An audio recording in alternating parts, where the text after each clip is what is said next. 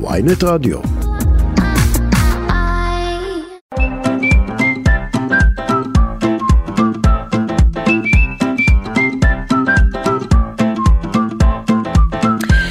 שלום לכם, אנחנו שוב עם uh, תוכנית חדשה של מדע אין, ושלום לך, ארז גרטי. שלום שלום ריקי. ראש תחום תקשורת המדע, המכון, uh, המדע, דוידסון, uh, מכון דוידסון למדע, לחינוך מדעי. מדעי. וואו, כל הזמן אני מסתבך עם הזה, זה נורא ארוך, אתה חייב להחליף את זה. אנחנו צריכים לקצר את השם, אין ספק. החוש שלי אומר שאתה חייב לקצר את השם. גם שלי. וזה אומר שהיום יש לנו תוכנית חושית. תוכנית רב חושית. רב חושית. למה? כמה חושים יש לנו? יש לנו המון, המון. זאת אומרת, אנחנו מכירים את החמישה חושים הקבועים שכולם מכירים של אה, ריח, מגע, אה, טעם, שמיעה, ראייה, אבל יש עוד הרבה הרבה הרבה חושים שאנחנו לא מודעים לזה ש... שהם נחשבים חושים. אבל הם חושים, הם, הם ממש אנחנו, כמו לדוגמה, מה יכול כאב, להיות? כאב, למשל. כאב זה, זה חוש. זה חוש, כן, יש לנו קולטנים מיוחדים לכאב שאנחנו נדע שמשהו מאוד לא בסדר קורה. אה, חוש ההתמצאות במרחב אנחנו בחדר חשוך לגמרי נדע איפה האף שלנו נמצא. וואו, יש נכון. קולטנים שאחראים על הדבר הזה. זה חוש. חוש, חוש אפשר להגיד שזה שיש לנו, מה מ... שאנחנו... שאנחנו מקבלים מידע מהסביבה או מהגוף שלנו ושנוכל לפרש אותו אה, ב... בצורה מסוימת. זה מאוד כללי, כן. כן, זה מאוד כללי, אבל אנחנו נתעמק בכללי הזה. אנחנו רק נגיד אה, קודם כל תודה רבה לעורך שלנו אבי בליקי, לטכנאי שלנו עמית זק, ואנחנו מיד מתחילים עם החושים שלנו.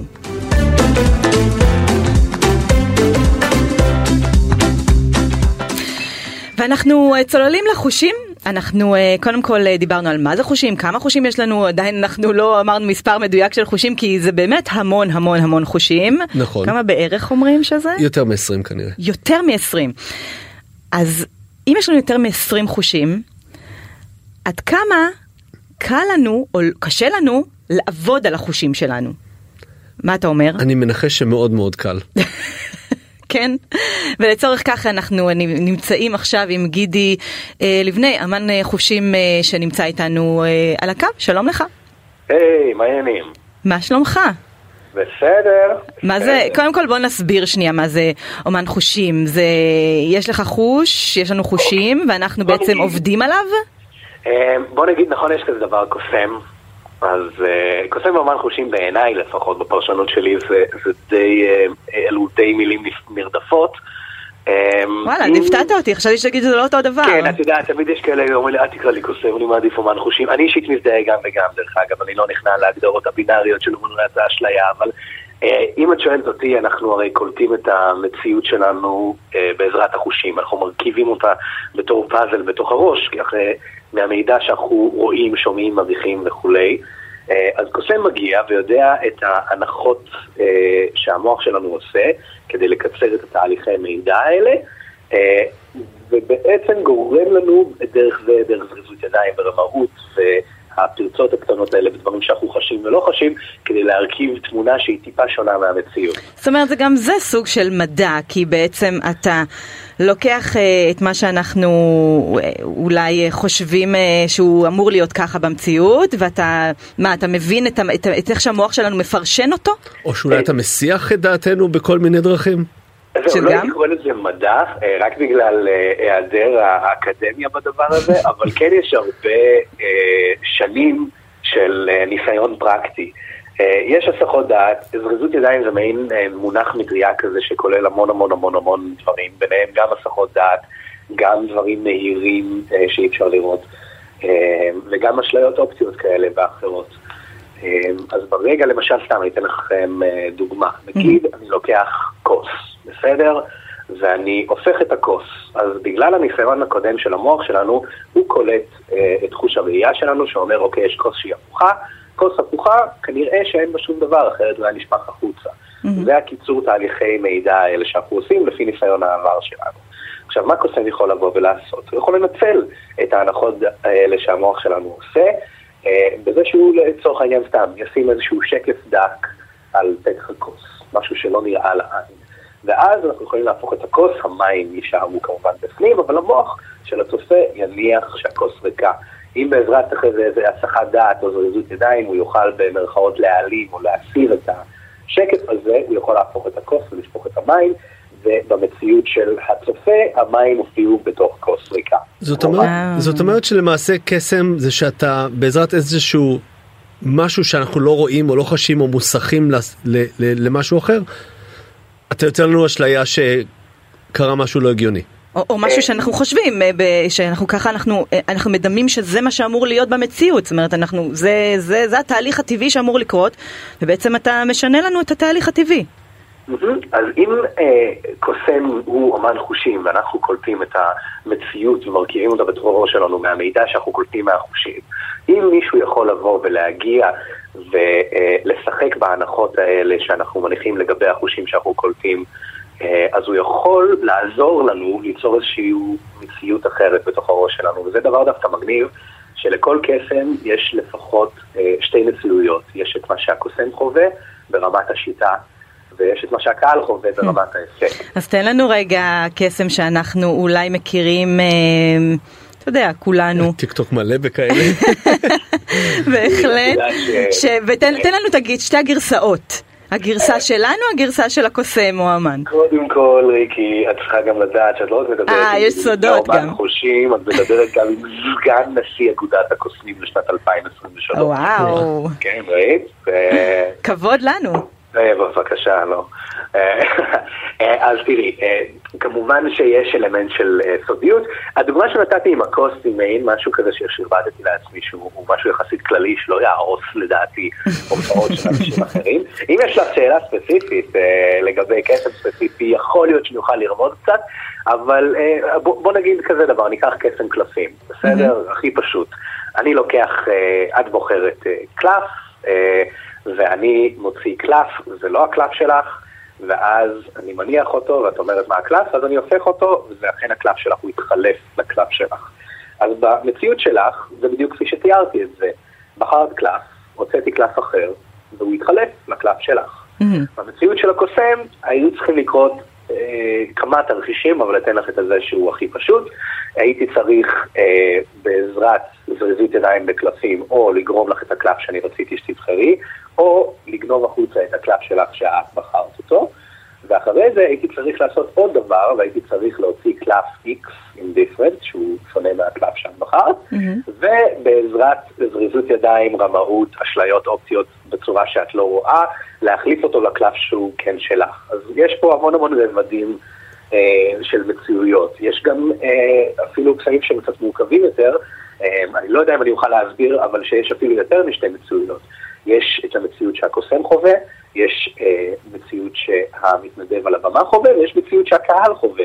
זאת אומרת אה. שאנחנו יכולים לפעמים לרמות כמה אנשים במקביל. מולטי-טסקרים מטורפים. אז זהו, אנחנו קוראים לזה דואל ריאליטי, אבל זה יותר מדואל ריאליטי, זה ממש מולטיפל ריאליטי. היקום מתפוצל ממש אה, במהלך ההופעות שלנו. גידי, תסביר לי רגע, אני חייבת לשאול. אני, כל ה... הטריקים, האמני חושים שעושים את הקסמים שהם פשוט גורמים, אני, אני, באמת, גורמים לי להתפלא. אה, תחשבי, אפילו הכי פשוט, תחשבי על מספר. זה אין כאן, אני לא, אין כאן אה, קלפים, אין כאן שום דבר, תחשבי על מספר, וזה אותו מספר שכתוב בדף, שהוא כתב לפני חמש דקות. איך זה יכול להיות? אה, אז, אה, אז תראי, יש קוסמים שהם אה, מרמים, ויש כאלה שמרמים ממש טוב. זה ממש טוב. ואני מדברת רק על מספרים, אבל יש כאן דברים, באמת, על החיים האישיים. צריך להגיע. לא, אוקיי, יש לי שאלה אחרת. אני מבינה שאתה לא הולך לגלות לנו איך, אבל... לא, אין שום סיכוי. כמה כמה קורה ש, שזה לא עובד? זאת אומרת שה, שההסתה הזאת של המציאות וההסחה והרמאות כמו שאתה קראת לזה, שזה לא עובד ו, ומישהו is calling your bluff מה שנקרא. ו- ואיך זה קורה? למה, למה זה קורה בכלל? אז, אז אגיד לכם, אה, בוודאי ש, שקורה שקסם לא מצליח, מישהו קלט משהו שהוא לא היה צריך לקלוט. אה, אבל כאן נכנס אלמנט של showmanship, הוא כבר מעבר לקוסמים. שואומנשיפ זה בעצם, אה, בוא ניתן לך דוגמה, אם אתה הולך עכשיו לראות סרט של מרוויל, בסדר? אתה יכול להגיד לעצמך, אה, דוגמה אין, טובה. אין כזה דבר אנשים עם כוחות, מה זה משנה, זה הכל CGI, אבל אתה לא עושה את זה, כי אתה משהה את חוסר האמונה שלך על מנת לאפשר לעצמך ליהנות מהסרט. וכאן נכנס אלמנט הבידור ואלמנט השואומנשיפ, ולכן לא, כל אחד יכול ללמוד טריקים של קסמים, אבל כדי לגרום לאנשים ליהנות ולרצות ליהנות מאפקטים של קסמים וטלפתיה, זה דורש מיומנות אחרת, בימתית, שואומנשיפ, עניין, הומור, אה, מתח, אה, כל הדברים האלה, בעצם כדי לחבר אנשים רגשית למה שהם רואים, כדי שהם גם יעזרו לעצמם לחוות את האשליה. זה היה מספק? מספיק? אה, כן. כן, תודה רבה גידי, אה, היה מאוד מעניין ובפעם הבאה אני מצפה ממך אה, קצת הסבר על איך אתם יודעים את המספר שבראשי. אבל אם אני אסביר לכם הם יעיפו אותי מהאגודה. לא, לא, לא, אז אני חשה שפחות. תודה רבה לך גידי. תודה רבה. יאללה ביי. שמעת על הקוסם ג'יימס רנדי? לא. קוסם, זיכרונו לברכה, אגב זה אה, נפטר לפני כמה שנים. אה, קוסם, אומן חושים, אה, שבשלב מסוים בקריירה שלו הוא החליט לעזוב את העניין הזה של, של לעשות קסמים, קסמים ו- ו- ולהדהים אנשים, והוא התחיל לחשוף שרלטנים. וואלה. והוא הקים קרן שמעניקה, שמצהירה שהיא תעניק סכום של מיליון דולר לבן אדם שיצליח להראות תופעה על טבעית אבל תחת תנאי מעבדה זאת אומרת בתנאים מבוקרים. והיו כאלה שהצליחו? היו כאלה שניסו היו הרבה שניסו אף אחד לא הצליח. לא הצליח למעט היה איזה מתיחת אחד באפריל שעשו לו ואז כאילו הצליחו אבל אבל לא באמת. רבים ניסו אף אחד לא הצליח ו... וזה מדהים כי ברגע שלוקחים את הטריק הזה ושמים אותו תחת זכוכית מגדלת ובתנאי עם קבוצת ביקורת ובודקים אותו מכל הכיוונים תמיד יש שם משהו. תמיד ו... הבינו את המדע שמאחורי כל הטריקים האלה. נכון, והם לקחו את זה לכיוונים של כל מיני מגידי עתידות וכל מיני אה, קוראי, אה, מדברים עם המתים למיניהם ורפואה mm. אלטרנטיבית למיניהם ודברים, וברגע ששמים את זה תחת על השיטה המדעית. זה לא עובד, זה, זה מוציא את כל הכיף בזה. נכון. פשוט מוציא את הכיף. אז אולי כדאי שלא נדע את הדברים האלה. אולי גידי צודק. אה, טוב, אז מה, אה, אולי אה, נצא להפסקה קצרה להפוגה? יאללה. בא לך שיר? מאוד. איזה? אני רוצה קצת שקט. Sound of Silence, וזה ה... זה הגר... זה הגרסה שאני יותר אוהב שלה. זהו, אני בגלל זה שאלתי אותך איזה, כי אני יודעת שאתה מאוד אוהב את השיר. אני מאוד אוהב את השיר, אבל אני אוהב יותר את גרסת הקאבר בצורה מוזרה. אז בוא נשמע. Was a vision softly creeping, left its scenes ושלום לפרופסור אמיר אה, עמדי, נשיא מייסד של מכון ברוך יבצר למוח, קוגניציה וטכנולוגיה, אוניברסיטת רייכמן ומדען ראשי של חברת אה, רמפי, אמרתי את זה נכון? רמפי, רמפי? רמפי. רמפי, אתה רואה, אני הייתי חייבת לשאול. כמו. זו מילה חדשה, היא לא קיימת. זהו, אני הייתי בשוק מהמילה הזאת. אז בוא, אה, אנחנו דיברנו באמת על המון המון המון חושים שיש לנו ואנחנו רוצים לדבר איתך. כי אתה בעצם האיש שאנחנו אה, אה, שמענו עליו שהוא גרם לחרשים אה, לשמוע, לעיוורים לראות, ומה, עוד, עוד המון דברים אחרים. איך עשית את זה? אמ, אוקיי, אז... מה, מה המדע שמאחורי זה? המדע שאחורי זה נול, נולד דרך חוקר אמריקאי כבר בשנות ה-70 שנקרא פול בחריטה ולפול בחריטה היה רעיון מאוד מעניין. אה, כולנו מכירים את כתב הברייל, נכון? Mm-hmm. כן. בכתב הברייל אנחנו פשוט מחליפים אה, סמלים שהם האותיות שמייצגים את הפונמות וכשמחברים כמה פונמות זה את המילים והוא אמר, רגע, אנשים, אה, ברייל, לואיס ברייל, שהיה בעצמו עיוור, אמר, רגע, אני יכול ללמד אנשים לקרוא, פשוט אה, אנשים שלא רואים, שעיוורים, דרך האצבעות. כי אני אצור סמלים חדשים דרך מגע, וככה אנשים ילמדו לקרוא. כל ס, ס, אה, סמל ממגע, מהנקודות, ייצג אות אחרת, וככה נגרום לאנשים אה, בעצם לקרוא, למרות שאין להם יכולת לקרוא דרך העיניים. אז זה כולם... הם קוראים באמת דרך המגע. זה. כולנו מכירים. ואז, פול בחריטה אמר, רגע, אם אפשר לעשות דבר כזה, למה שלא ניקח מידע ממצלמה ונתרגם אותו לחוש המגע והוא בנה כיסא, הוא לקח כיסא של אה, רופא שיניים, מהמם. ושם עליו כל מיני אה, ויברטורים, כמו שיש לנו בטלפון הסלולרי, מהמם. והוריד את הרזולוציה כמובן, כי הוא יכל לשים רק 50 אה, בערך נקודות על הגב, וניסה לראות אם הוא יכול ללמד אותם אותיות, אבל מעבר לאותיות, לצייר להם ספר, לצייר להם סמיילי וכל מיני דברים כאלה, והוא ראה שבאמת הוא מצליח ללמד אותם. אה, אה, עכשיו, כשהתחלתי את המחקר, והתחום הזה נקרא התמרה חושית, אוקיי? או אוקיי. sensory substitution. הרעיון זה להעביר לחוש פגוע מידע דרך חוש שהוא לא פגוע, אוקיי? ומה שאנחנו בעצם עשינו זה שני פרויקטים. אה, אחד, אה, יצרנו אלגוריתם שאמרנו בעצם השימוש בחוש המגע בשיטה שבה חרית השתמש היא לא כל כך יעילה, כי אתה לא יכול להסתובב עם הכיסא, אתה לא יכול להסתובב עם הכיסא רופא שיניים הזה בחיי היום-יום, כן? קצת בעייתי, כן. שלא... כן, אז למה שלא נלמד מהטבע, כן? זה תחום שנקרא ביומימיקרי, לחקות את הטבע, ואנחנו יודעים שיש עטלפים ויש דולפינים שיכולים לראות דרך צלילים. הם uh, זורקים לסביבה, זה נקרא סונאר, הרבה צלילים במקביל, לאורך איזושהי תקופת זמן, איזה חלון זמן, ואז מנתחים בחזרה את הצלילים ויוצרים תמונה תלת-ממדית מלאה של העולם שהיא חדה כמו ראייה, אוקיי? ובעצם מה שעשינו זה לייצר אה, אלגוריתם, לייצר תוכנה ולייצר משקפיים שלוקחות את התמונה ומעבירות אותה לצלילים, בדומה לסונאר של העטלפים, אבל במקום להשתמש בצלילים אה, מוזרים כאלה שהטבע יצר לאורך עשרות אלפי שנות אבולוצ- אבולוציה בעטלפים ובדולפינים, אנחנו פשוט יצרנו שפה מוזיקלית חדשה שמייצגת את הראייה פיקסל ביי פיקסל. אה, קצת קשה להבין את זה, אבל למשל את יכולה לחשוב על חיוך, אם אני רוצה לצייר חיוך, כן. אז אני אתחיל בצליל גבוה, טי, או טי די די די די די די די די די די, ואם אני רוצה פרצוף עצוב, אז אני אתחיל נמוך, זה, זה בדיוק מה שמוזיקה קלאסית עושה.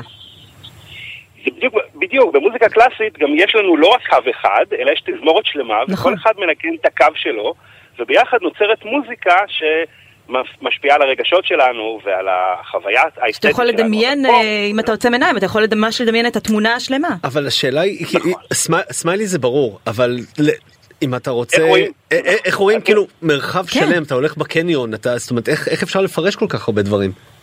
יפה, אז מערכת הראייה בנויה בצורה כזאת שאתה לומד לאורך השבועות והחודשים הראשונים של, ה, של הילדות, לחבר נקודות וקווים לדברים יותר ויותר מורכבים עד שאתה יכול לזהות פרצופים. והשבוע אנחנו, אה, חודש בעצם, פרסמנו מאמר, אה, סדרה של אה, מעל 20 מאמרים שעבר אה, פונקציה פונקציה, והראינו שהעיוורים יכולים אפילו לראות פרצוף והבעות פנים רגשות. במציאות. זאת אומרת, רגשות, פרצוף של מישהו שמחייך הזה. או מה... כן, אבל הבעיה היא שכדי ללמוד את זה, אתה צריך, כמו ללמוד שפה חדשה, להיות עוד פעם, אה, כמו שתינוק לומד שפה חדשה, אתה צריך לשבת וללמוד צליל אחד, ואחר כך לחבר שני צלילים במקביל, שלושה עד חמישה עשר צלילים במקביל לאורך שנייה. וואו. וברגע שאתה לוקח את היכולת הזאת, אתה בעצם יכול אה, לייצג תמונה שלמה, אה, ואפילו להסתובב בעולם, ולבחור אה, בסופרמרקט תפוח אדום או תפוח ירוק, אפילו לייצר חוויה של צבע אה, אה, לאנשים ש, שלא רואים, כן? ו- וזה אה, עובד? זה- זה- זה באמת קורה? זה עובד בשטח? אז זה עובד בשטח, ולא רק שזה עובד, אנחנו הראינו שקליפת המוח הראייתית של עיוורים, גם עיוורים מגיעים מאוחר שראו לפני זה, וגם עיוורים מלידה שמעולם לא ראו אה, פוטון אחד של אור בימי חייהם, כי למשל הרצפטורים, הפוטורצפטורים בעיניים אה, מקולקלים והם לא יכולים להעביר את זה לחשמל. כל מה שאנחנו חווים בחיים, כל החושים מיוצגים, התודעה שלנו מבינה רק חשמל. אנחנו צריכים לתרגם כל מידע מהחושים לחשמל במוח וככה אנחנו רואים. ואנחנו עשינו פשוט מעקף. העברנו את אותו מידע שקיים ברזולוציה נמוכה, 1500 פיקסלים, ולא מיליוני פיקסלים, כמו שיש בראייה, זה ראייה ברזולוציה נמוכה, אבל בחרנו 1500 פיקסלים, כי זה המינימום שאפשר לראות איתו פרצופים. עכשיו, אה, אה, רגע, אבל- אבל דיברנו הרבה על ראייה. אבל השאלה, אוקיי, זה ראייה, מה עם שמיעה? נגיד, אה, להם אין אז את פה- המשקפיים האלה.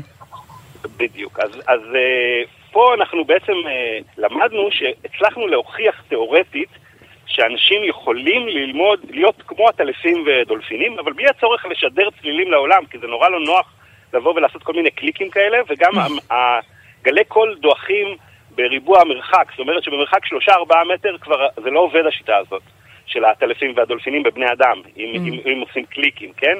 ולכן מה שעשינו זה יצרנו איזושהי תוכנה שמצמירה מהראייה למוזיקה. אבל מה למדנו בפרויקט הזה? אחד, למדנו שזה עובד. אפשר לקחת מישהו ולאמן אותו במשך חצי שנה, אפשר לגרום למוח שלו לראות במרכאות דרך הצלילים בדיוק כמו אצל עטלפים ודולפינים, אבל זה נורא קשה. זה נורא קשה כי אה, זה לא כל כך פרקטי שיבואו אלינו לחצי שנה וילמדו את השיטה הזאת, ולכן אנחנו בפרויקט החדש יותר ניסינו לראות האם יש שני חושים שהם הרבה יותר קרובים אחד לשני. וחוש המגע וחוש השמיעה בעצם מאוד מאוד דומים בהתפתחות שלהם, באבולוציה וגם במוח, כי בשני המקרים מדובר על אה, מכנורצפטורים, זו מילה שנשמעת מפחידה, וזה פשוט אומר משהו שזז ממגע. אז על הגוף, אם אנחנו נוגעים, ככה אנחנו חווים מגע, חיבוק, חום, קור. אה, באוזן, בעצם מה שהתפתח זה משהו שגלי הקול מזיזים את, אה, את אה, אור התוף, ומזיזים שערות, תאי שערה בתוך האוזן, וככה אנחנו חווים שמיעה. זה, זה, זה גם, אני יודע, מבינה שגם מצאתם איזשהו קשר בין עיבוד שמיעה לדמנציה נגיד. כן, אבל בוא נבין רגע, ת, תכף נדבר ממש על בקצרה, זה, אבל... למה, למה מאוד מאוד חשוב לשקם שמיעה, כן? אבל uh, בכל גיל, ובעיקר uh, מעבר לגיל 40, אבל זה נכון לגבי כל גיל, uh, כי כמו שאת אמרת, uh, בשנים האחרונות, uh, יש יותר ויותר מחקרים בג'ון הופקינס, ב-NIH, שמראים שמי שלא מטפל בבעיות שמיעה, הסיכוי שלו לפתח דמנציה ואלצהיימר גדל בעשרות אחוזים. Mm-hmm.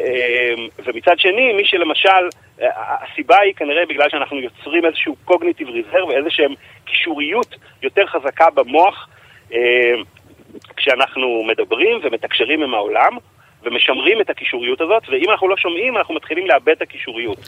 מאותה סיבה, דרך אגב, אם אנחנו נלמד שפה שנייה בגיל מבוגר יותר, אז אנחנו נייצר קישוריות על, קישוריות יתר, שתגן עלינו בכמה שנים בממוצע אמיר, אמיר, זה נשמע מרתק, פרופסור אמיר עמדי, תודה רבה לך על השיחה הזאת, אנחנו כמובן אה, מזמינים את כולם, אם יש עוד איזה להשתתף בניסויים שלכם, למי שיש כן, גם מובן... אם אפשר רק עוד מילה אחת, רק במילה אחת, כי אנחנו חייבים לסיים. אז אנחנו בעצם יצרנו טכנולוגיית רטט שעובדת בלי אימון, אתה שם אותה על היד או על אה, קצה האצבעות או בשעון, אה, בשני הידיים, למי שרוצה, שגם כשנולדו עיוורים מלידה, אה, חירשים מלידה או חירשים מגיל מאוחר, יכולים ללמוד למקם דברים, לשפר את השמיעה, את המיקום. מעול, זה אה, נשמע מדהים, אנחנו, אנחנו חייבים לסיים. תודה רבה לך, תודה, תודה, זה באמת מרתק. נצא להפסקה ונחזור.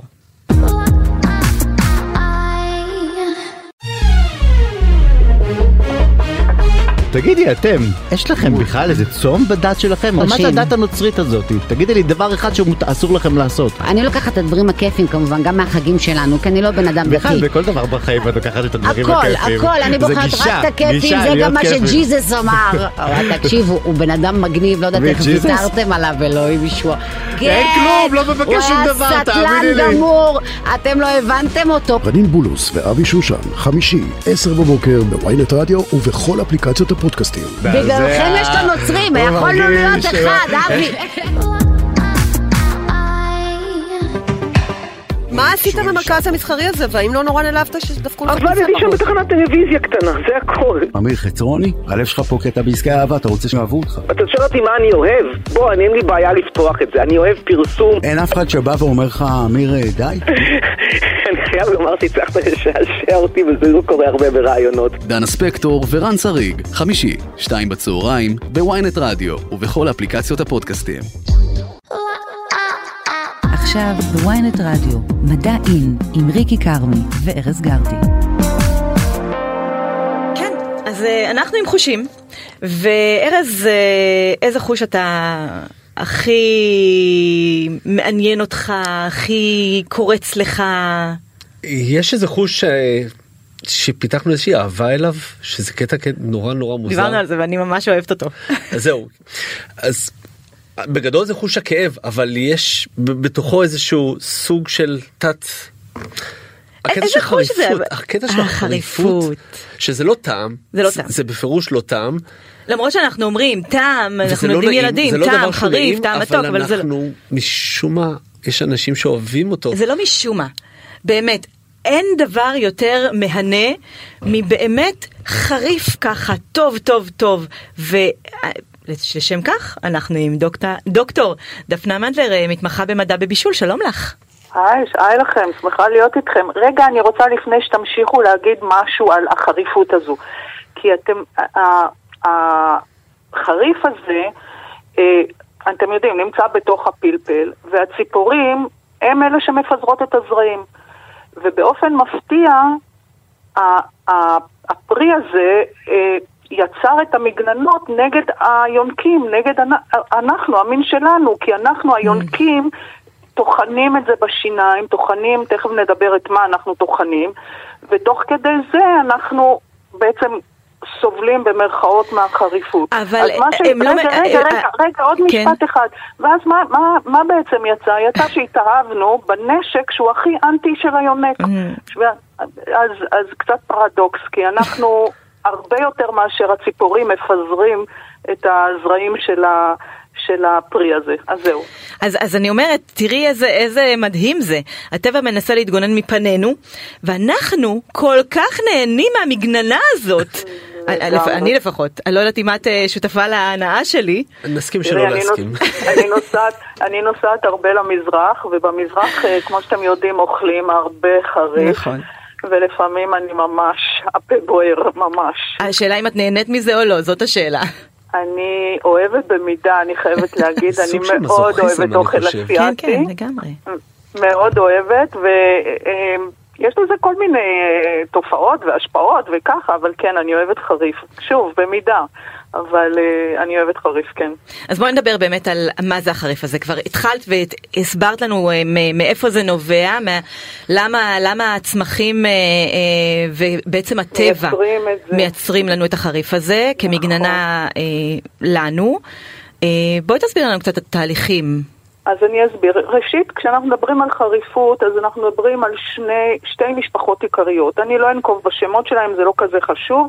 משפחה אחת, כמו הווסאבי והחזרת, שהם חומרים יותר נדיפים, ואז הם נודדים לנו לאף ומפעילים שם את הקולטנים, ואנחנו מרגישים את הצריבה הזו אה, באף. משפחה אחרת של חומרים, זה המשפחה באמת של הפלפל צ'ילי, שהיא... אה, היא נמצאת, הפלפל שייך למשפחת הסולניים, והמשפחה של הסולניים אנחנו יודעים שזה חציל וזה תפוח אדמה וזה עגבניה, אבל לא כל התרכובות האלה שהם שייכים למשפחה הזו הן חריפות. יש כאלה שהן לא חריפות. אלה שהן חריפות שאנחנו מזהים אותן כמו פלפל צ'ילי וככה, הם נמצאים בתוך הפרי הזה. ואם אנחנו יודעים, כשאנחנו פותחים פלפל, יש לו רקמה לבנה בתוך הפרי עצמו, הרקמה הלבנה הזו קוראים לה אה, שליה, ושם מיוצר, מיוצרים החומרים החריפים האלה. החומרים האלה הם אה, מתרכזים בעיקר ב... בשליה, בלבן הזה, והם גם עוברים לזרעים. לכן הזרעים והשליה הם אלה החריפים. עכשיו, איך הם גורמים לנו להרגיש חריף? יש לנו קולטנים בפה שהם רגישים לחום ולכאב, והקולטנים האלה מן הסתם גם רגישים לצ'ילי הזה. אז כשאנחנו אוכלים את ה... המרכיב הפעיל הזה שנמצא בתוך הצ'ילי, הקולטנים שלנו מופעלים, שולחים אותות למוח, ואנחנו מתרג... המוח שלנו מתרגם את זה כחום, נכון? כשאנחנו אוכלים משהו חריף נהיה לנו קצת חם, והם mm. את זה לכאב, כי באמת אנחנו מגרים את העצבים שיש לנו, שגורמים לנו לתחושה של כאב. קודם כל רק זווית ישראלית קטנה, מי שגילה את משפחת הקולטנים האלה הוא אה, חוקר ישראלי מאוניברסיטה העברית אה, בשם אה, פרופסור ברוך מינקה. סתם פרט טריוויה מעניין. אז מה שקורה זה שאנחנו, יש לנו את האשליה כאילו חם לנו, אבל זאת אומרת, אנחנו מרגישים שחם לנו, אבל כמו מה אנחנו חושבים שהיה לפנינו, הפלפל אה, מבלבל אותנו? הפלפל, הוא, תראה, הוא כן גורם לנו לתחושה של חום. הוא לא, הוא לא מבלבל אותנו במובן של מבלבל, כי כן הגוף מגיב בהזעה, בתחושה של אה, חוסר נעימות או נעימות, תלוי איך מגדירים את זה. כן, כן יש, יש שינוי, יש שינוי ב... ב אה, נו, בתהליכי העיכול שלנו, זאת אומרת בהוצאת האנרגיה, יש, יש, החומר הפעיל הוא כן משפיע על תהליכים בגוף, אז אני לא יכולה להגיד שהוא, שהוא מרמה אותנו, כי הוא, הוא פועל בדיוק על התהליכים האלה, ולכן אנחנו מרגישים את זה כך. יכול להיות גם, גם בגלל זה, אה, נגיד אני, שמאוד אוהבת חריף, עדיין... חריף ב, ב, בקיץ הוא קצת יותר קשה לי, וחריף ב, בחורף הוא פשוט מחמם אותי, הוא עושה לי איזה משהו אחר בגוף.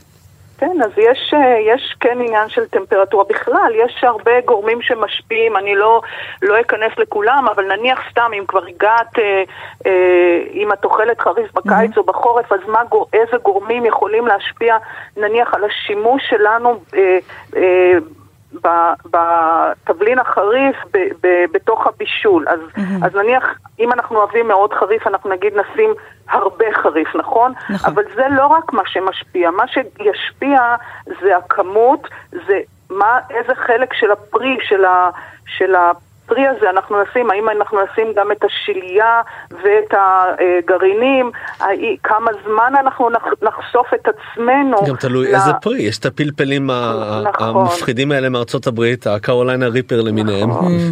ואתה מגיע לסולם סקוביל, ש... ש... כן, אתה מגיע לסולם סקוביל שקובע אה, את מידת החריפות, סולם שפותח על ידי סקוביל בשנת 1912.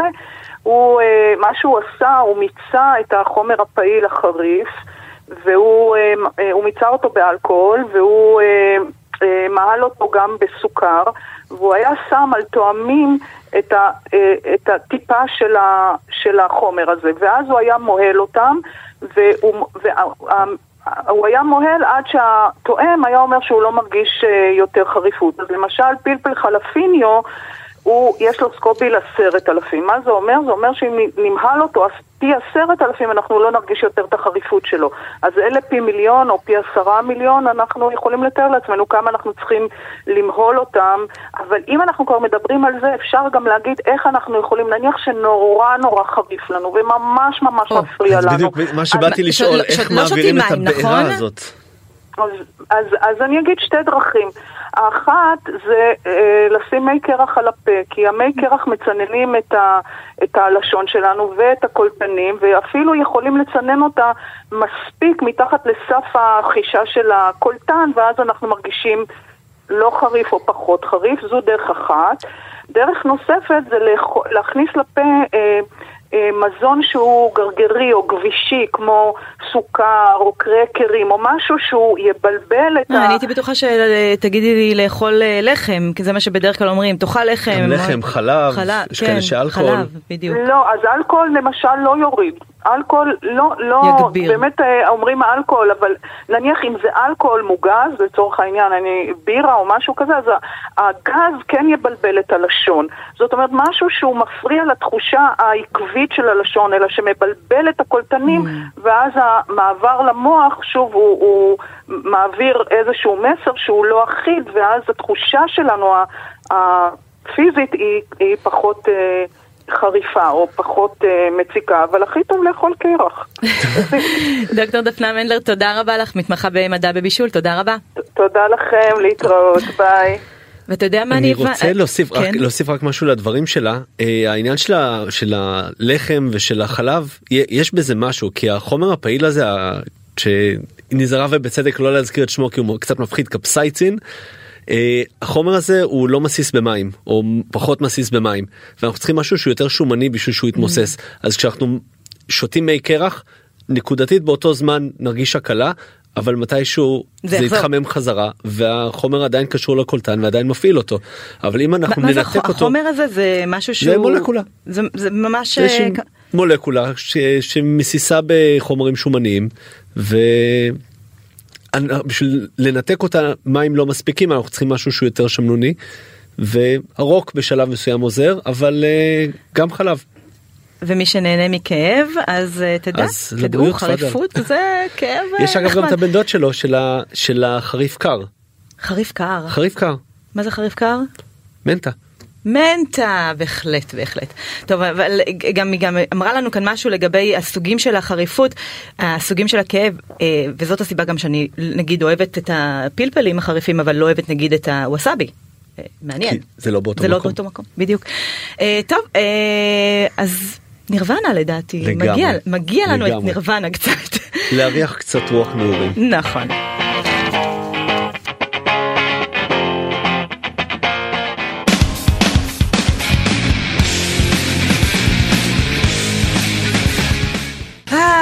כן, אז אנחנו עם אה, כל החושים שלנו, והחוש שאני הכי אהבתי כמובן זה החריפות, כבר דיברנו על זה. סיפרת לי כאן סיפור כן, מאוד כן. מעניין על חריפות. נכון כשהייתי בתואר השני שלי אני חקרתי את חישת הטמפרטורה ואחד החומרים שמשתמשים בהם בשביל לאתגר את אה, חישת הטמפרטורה זה אותו קפסייצין ידוע לשמצה שמעורר תחושת חריפות וזה חומר שאנחנו. נזהרנו איתו כמו שלא נזהרתי עם, עם שום דבר אחר זה מין אבקה לבנה כזאת שזה התמצית של הדבר הכי חריף שיכול להיות עלי אדמות ו, ואני אני לא מגזים פה וכששקלנו אותו בשביל, בשביל לעבוד ולמהול אותו אז עם מסכה על הפנים ומשקפיים על העיניים כפפות על הידיים ובמין דף ובכל מצב שחלילה גרגר לא ייגע בעור כי זה עושה כוויות שלא נדע. והכוויות, זה- זאת אומרת, אבל זה, אין צורך שיהיו כוויות, אבל הגוף שלנו מפרשם את זה, את זה הגוף כמו שלנו מפרש שאמרנו. כאילו כאילו באמת נגע יש- בנו משהו ממש ממש חם והוא מפעיל את כל המנגנונים של מערכת החיסון של הדלקת והכל ו... וזה כאילו קיבלנו באמת זה נהיה אדום זה. מתנפח כן ממש כווייה רגילה. נכון. וואו, מדהים. איך החושים שלנו עובדים. עובדים עלינו ועובדים על הגוף שלנו, מדהים. לגמרי. ועכשיו, אה, אבל הם עובדים, יש גם חושים אחרים, שלנו אין אותם אולי. לאחרים יש אותם, לטבע יש אותם. שלום לוורד שפירא, ביולוגית במכון אה, דוידסון לחינוך מדעי, הזרוע החינוכית של מכון ויצמן למדע. שלום שלום. אז אה, למה יש אה, בעלי חיים שיש להם חושים שלא קיימים בבני אדם ואיך אני רוכשת אותם? אני רוצה להשאיר את השאלה הזאת לסוף.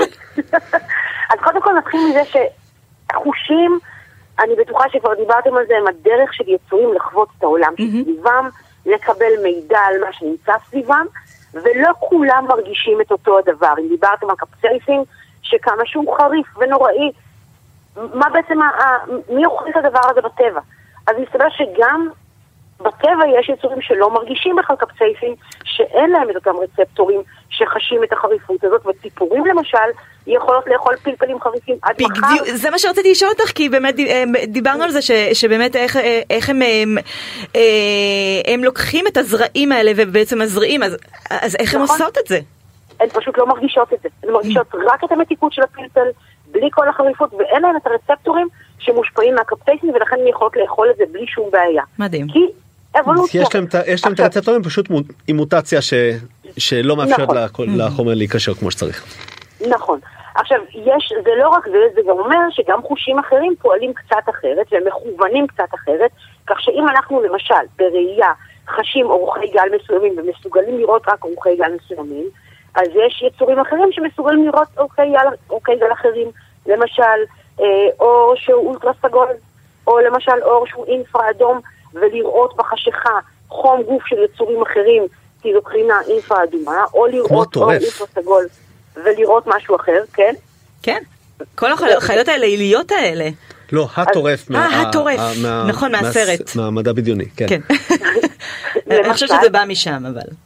אז גם את החושים הקיימים שיש אצלנו אפשר למתוח, לא רק לסגל לעצמנו חושים אחרים, ואת זה אנחנו יודעים לעשות בעזרת כל מיני אמצעים טכנולוגיים כדי לחשוף את הדברים האלה שנמצאים סביבנו, ואצל בעלי חיים זה פשוט קיים כי הם מותאמים לסביבה ולדרך החיים ש- ש- שהם חיים. איזה בעל חיים יש לו ככה את ה, באמת את החוש שמבחינתך הכי מיוחד? הכי כוח על. הכי כוח על? הכי כן. כוח, על אז יש כל מיני, יש למשל את אותה, אה, יש חפרפרת כרובת אף, נכון, זו חפרפרת שיש לה אף בצורת כוכב, ויש לו ככה המון המון המון המון, זרוע- יש לה על האף המון המון זרועות קטנטנות, ובמשך הרבה שנים חשבו שהזרועות האלה משמשות להערכה, אבל אלה בעצם כמו אצבעות. זה אף שמרגיש, זה תחושת מגע שהיא מסוגלת להסתובב ככה במחילות מתחת לאדמה ולחוש בעזרת האצבעות שעל האף שלה את העולם שסביבה וככה היא מנווטת. וואו. חוש הראייה שלה מיותר לחלוטין במחשכי האדמה. אה, או למשל, אה, אותו ברווזן, פלטיפוס אוסטרלי, אותו אה, יונק ביב, שחי באזורים, בנחלים ובאזורים ימיים, ויש לו חוש חשמל. חוש חשמל? החשמל הזה נמצא, כן, חוש חשמל. חשבתי שזה, דיברנו רק על כרישים, אני וזה מקודם, אבל לא ידעתי שגם ברווזים.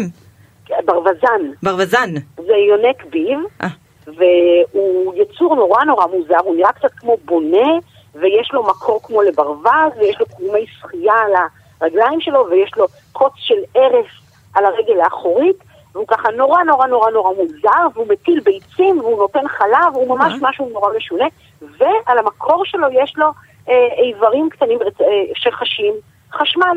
עכשיו, חשמל תשאלי למה חשמל, מי משתמש בחשמל במים האוסטרליים?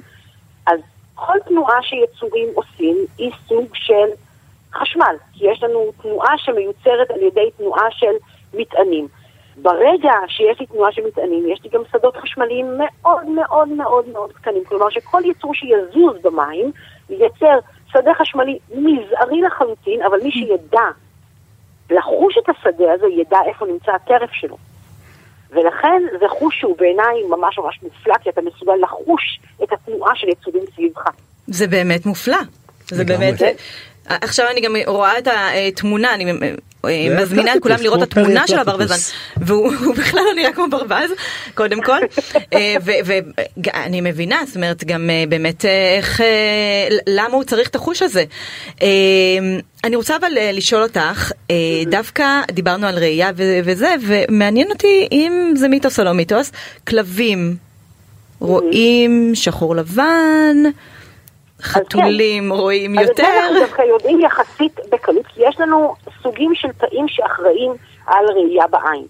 ואנחנו מכירים את התאים האלה, ואנחנו יודעים שלנו יש בעצם ראייה של, יש לנו שלושה סוגים של uh, תאים שקולטים צבעים, ואצלנו יש uh, שלושה, ואצל כלבים יש פחות, ואצל חתולים אנחנו יודעים לספור את מספר התאים האלה, ויודעים לדעת בגדול איזה צבעים מסוגלים לראות. אבל זה לא רק כמה צבעים אתה רואה אלא גם למשל אצל חתולים, זה כמה טוב אתה מסוגל לראות בחשיכה לעומת mm. ראיית צבע. אז אולי ראיית הצבע של חתולים היא לא מרהיבה כמו אצלנו, אבל יש להם את האפשרות לראות טוב יותר בלילה. כי יש גם תאים שהם אחראים על ראייה של אה, שחור ולבן, ואם יש לך יותר מאלה שרואים טוב יותר בשחור ולבן, אתה תראה יותר טוב בלילה, למרות שראיית הצבע שלך היא תהיה חלשה יותר. אה, אוקיי. אז זה, זה, זה, הם רואים כאילו סוג של לראות ניגודיות יותר. נכון. יותר ניגודיות ולקלוט יותר אור, כי בסופו של דבר התאים האלה קולטים אור. וככל שיש פחות אור, אז התאים שרואים אה, אה, רק שחור ולבן יקבלו פחות מידע. יש גם את התאים שרואים צבע, ואת זה אנחנו רואים בעיקר באור יום. כשאנחנו רואים בלילה אנחנו בקושי, בקושי רואים צבעים, הצבעים נעלמים ברגע שהחושך יורד, אז אותם תאים שאחראים לקלוט אורכי גל בצבעים שונים, פשוט מאבדים את התפקוד שלהם, ומה שאנחנו משתמשים זה בעיקר בתאים שרואים את השחור ואת הלבן, ויצורים שיש להם יותר מאותם תאים יכולים לראות יותר טוב בחשיכה. יש גם יצורים למשל כמו מנטיס שרים, שזה איזשהו אה, אה, סרטן, שיש לו 16 סוגים של, של, של, של תאים שקולטים צבעים. למה הוא צריך כל כך, למה הוא צריך את זה? אז יש כל מיני סיבות ללמה, אבל מה שגילו בשנים האחרונות, למרות שחשבו שהוא רואה כנראה איזושהי מסיבה שלמה של צבעים, ממש, כנראה זה... שהוא לא רואה מסיבה של צבעים, אלא שיכולת הקליטה שלו של הצבעים היא שונה מאצלנו, והוא רואה למעשה תמונה שהיא די רגילה ודי דומה לשלנו, אבל המנגנון שלו עובד קצת אחרת, והוא קולט פשוט אה, רצפים של צבעים בצורה צרה יותר. אבל לדעתי זה בזבוז, בזבוז של הטבע, ממש. זה כמו מסיבת, אה, לא יודעת, אסית מטורפת, אני יודעת. אם תחפשי תמונה שלו, את תראי כמה הוא צבעוני, ואז תראי למה הוא צריך לראות צבעים בכלל. כי הזכרים הם כל כך צבעוניים וכל כך אה. צבעוניים, שלמעשה זה איזושהי תקשורת בתוך המין של אותו מנטי שרים. מעניין. מדהים. ומה אם אנחנו מדברים על אה, ציפורים? אה, איזה, הרי לציפורים אנחנו מדברים על כל הזמן אה, נדידה של ציפורים, ואיך נכון. איך הם, זה חושים, זה באמת... וב, אה, נכון, ובציפורים אנחנו מדברים על חוש נוסף, שאנחנו מדברים על חוש מגנטי. זה לא אצל כל הציפורים, זה באמת אצל חלק מהציפורים וכאלה שנודדות, והם יכולים לראות את השדה המגנטי של כדור הארץ. עכשיו, כדור הארץ הוא בעצם איזשהו מגנט נורא נורא גדול, והוא מייצר שדה מגנטי, ואנחנו מנווטים על פי השדה המגנטי של כדור הארץ כשאנחנו משתמשים במגנט, או ב-GPS, או בכל מיני מכשורים שפועלים על פי השדה המגנטי של כדור הארץ. ו... אבל כשאנחנו מדברים על ציפורים, אז אין להן מצפן, הן לא מסתובבות עם ככה מצפן מתחת לכנף, אז יש להן חוש שמאפשר להן לחוש את השדה המגנטי של כדור הארץ, ולדעת בגדול לאן הן מעופפות. עכשיו, המעניין הוא שהחוש הזה נמצא בעין. כלומר, הן יכולות לראות את השדה המגנטי של כדור הארץ, ולהשתמש בו כעזר ניווטי כשהן מעופפות. וואו, מדהים. מדהים. אני רוצה גם את השדה הזה. את החוש הזה. זה סוג של כוחות על. זה כוחות על. לטבע שלנו יש כוחות על. ולא סתם עושים את כל ה... אתה יודע, את הסרטים האלה שבהם אנחנו... היה גם איזה סרט שהשדה המגנטי של כדור הארץ נעלם באיזושהי צורה ואז ציפורים נפלו מהשמיים אז... נכון, נכון, אני זוכרת, נכון. כן, לא כל כך. זה לא קורה? אבל לפעמים... זה גם קצת מתבלבל. למשל, הדוגמה הכי הכי בנאלית, עטלפים, נכון? כולם תמיד חושבים שעטלפים הם עיוורים, אבל עטלפים הם לא עיוורים. הם חיים בלילה, הם חיים בחושך, הם רואים מצוין, אם תדליקי להם את האור הם יראו אחלה, אבל הדרך שבה הם רואים בחשיכה היא מעניינת, כי למעשה הם משתמשים בחוש השמיעה שלהם כדי לראות, כדי לייצר תמונה ויזואלית במוח, הם משתמשים בחוש השמיעה. הם יוצרים טקטוקים שכאלה, שאותם הם משמיעים בעצם סונאר, הקול הזה חוזר, והקול החוזר יוצר תמונה של משהו פגע בו, כלומר, הראייה שלהם נעשית דרך חוש השמיעה. מדהים. אז זה נראה לנו כמו כוח על, אבל למעשה זה שימוש אחר באותם... חושים אה, שבעצם גם אנחנו יכולים להשתמש בהם. ורד שפירא, היינו יכולים עוד להמשיך את השיחה הזאת כל כך הרבה, אבל אה, אנחנו חייבים לסיים. תודה רבה לך. תודה לכם. ביולוגית במכון דוידסון לחינוך מדעי, הזרוע החינוכית של מכון ויצמן למדע. ארז. כן. הגענו לסיום. לא בא לי לסיים. גם לי לא. בא לי להמשיך לשמוע על עוד חושים מעניינים שיש יש, לנו. יש עוד הרבה חושים, אפשר uh, להקדיש לזה עוד תוכנית. אולי אם uh, באמת תרצו, אז uh, בהחלט אפשר uh, להקדיש uh, תוכנית לכל חוש. ויש לנו מתאים. יותר מ-20 חושים, אז בהחלט, יש לנו עוד המון תוכניות. בדיוק. Uh, מה אתה לוקח מהתוכנית הזאת לחושים? איזה אולי חוש היית רוצה לסגל לעצמך? אני האמת הייתי רוצה דווקא אהבתי את הראייה של המנטיס שרימפ. כן. זאת אומרת לפחות הפוטנציאל שלה. הקטע של לראות את העולם בצורה כל כך צבעונית כן. זה נראה מדליק. למרות שהוא לא משתמש בזה אבל אני הייתי משתמשת בכל הצבעים זה האלה. גם, זה גם צבעי יסוד אז אפשר להרכיב מהם גם כל מיני דברים וואו. זה פסיכי.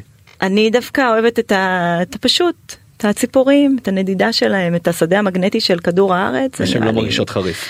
וזה שהן לא מרגישות חריף, זה בהחלט קנה אותי. תודה רבה, ואנחנו סיימנו עם uh, תוכנית נוספת של מדע אין. תודה רבה לעורך שלנו אבי בליקי, לטכנאי שלנו עמית זק. ארז גרטי. ריקי, ריקי כרמי.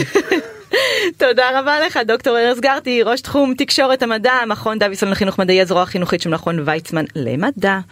ותחזרו לנו שוב בשבוע הבא עם עוד תוכנית מעניינת, אולי על חושים, אולי על דברים אחרים. נתראה. בחפ...